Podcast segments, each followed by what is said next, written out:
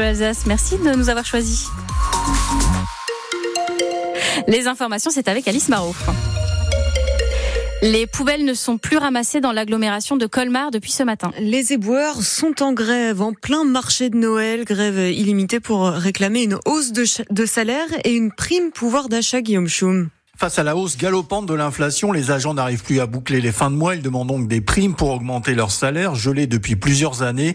Jean-Philippe Redel-Sperger est responsable force ouvrière pour les éboueurs de Colmar Aglo. L'inflation, elle est là. Tout augmente, tout augmente, sauf nos salaires. Donc, à un moment donné, bah, on se retrouve à ne peut pouvoir faire euh, boucler les fins du mois, même pas débuter les, les débuts du mois, parce que les gens, les agents n'ont pas assez de paye. 1200 euros en entrée de gamme, on va dire, quand le jeune est stagiaire ou l'agent est stagiaire. Moi, j'ai 20 ans de service, je suis à 1580 euros. Je suis conducteur poids lourd. On est loin, loin, loin des 2000 euros, 2200 euros pour un chauffeur poids lourd que je pourrais avoir dans le privé. Quoi. Le syndicat Force ouvrière a fait avant l'été des demandes de hausse de salaire, mais elles n'ont pas abouti. Résultat, c'est une grève illimitée qui a été décidée en pleine période de marché de Noël. C'est des miettes qui nous ont proposé. Donc euh, on leur a dit, ben, si vous ne changez pas vos fusils d'épaule et que vous persistiez dans, dans ce que vous nous proposez, nous, on fera une action. Et l'action a été ciblée, bien sûr. Le marché de Noël attire beaucoup de touristes euh, et c'est une grande influence sur Colmar. Du beau marché de Noël, ben voilà, ben nous on tapera là-dedans, oui, effectivement. Dès aujourd'hui, les poubelles ne seront pas ramassées à Winsenheim, mais aussi dans plusieurs secteurs de Colmar. Les éboueurs souhaitent un mouvement visible pour faire entendre leur mécontentement et faire monter la pression sur Colmar Aglo. Et le maire de Colmar et président de Colmar Aglo Eric Stroman n'a pas donné suite aux demandes d'interview de France Bleu Alsace. Des voitures électriques disponibles en leasing à 100 euros par mois. Ce sera disponible en France dès le mois de janvier prochain. Le président de la République vient de l'annoncer. Le but, c'est de rendre la voiture électrique accessible au plus grand nombre. 20 000 livraisons sont prévues en 2024. Et puis la prime de 100 euros quand on fait du covoiturage, ce sera, ce sera aussi reconduit l'année prochaine.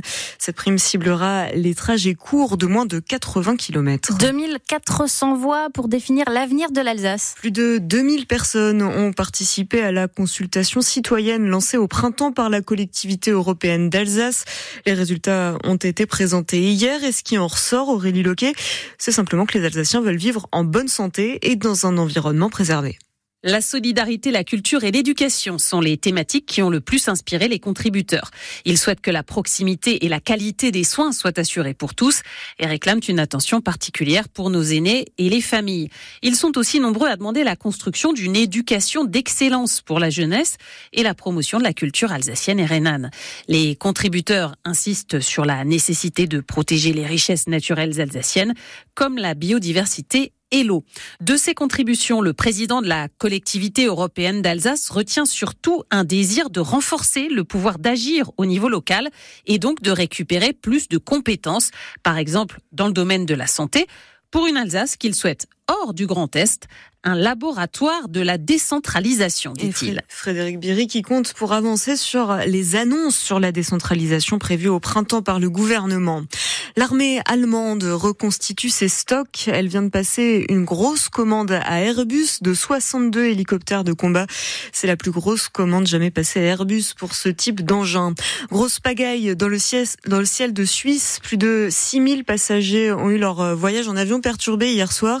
Tout ça à cause de l'embourbement d'un jet privé à l'aéroport de Genève. Il a dû fermer pendant 4 heures. Les vols ont été redirigés vers Bâle, Mulhouse et Zurich. Déjà la fin de l'aventure en Coupe de France des handballeurs alsaciens. Les Célestadiens ont fini par euh, craquer face à leurs concurrents d'élite. Dunkerque hier soir en huitième de finale de la Coupe de France, vaincu 27 à 24. Mais le club de D2 s'est tout de même bien battu, Luc Dresto.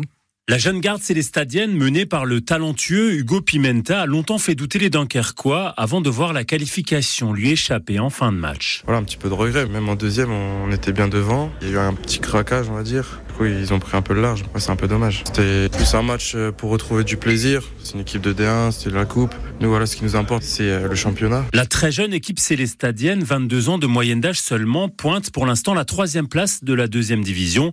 Et elle prend doucement de la bouteille à l'image de l'arrière Grégoire Plat. Là, ça y est, ça va faire euh, pour la plupart 3-4 ans qu'on est dans le milieu professionnel. Donc certes, on est jeune, on a entre 20 et 23 ans pour la plupart, mais on commence à emmagasiner de l'expérience, que ce soit grâce à notre saison l'année dernière dernière, à cette saison où on a tous plus de temps de jeu.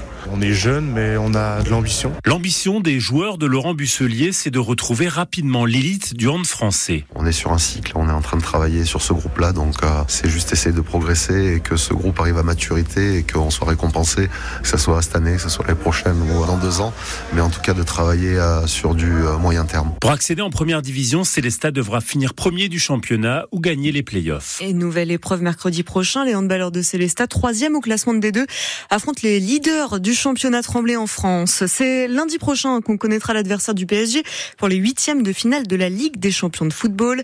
Les Parisiens se sont qualifiés de justesse hier soir grâce à leur match nul à un partout contre les Allemands de Dortmund. Et puis, en tennis, le capitaine de l'équipe de France pour les Jeux paralympiques, c'est lui. La vie c'est maintenant,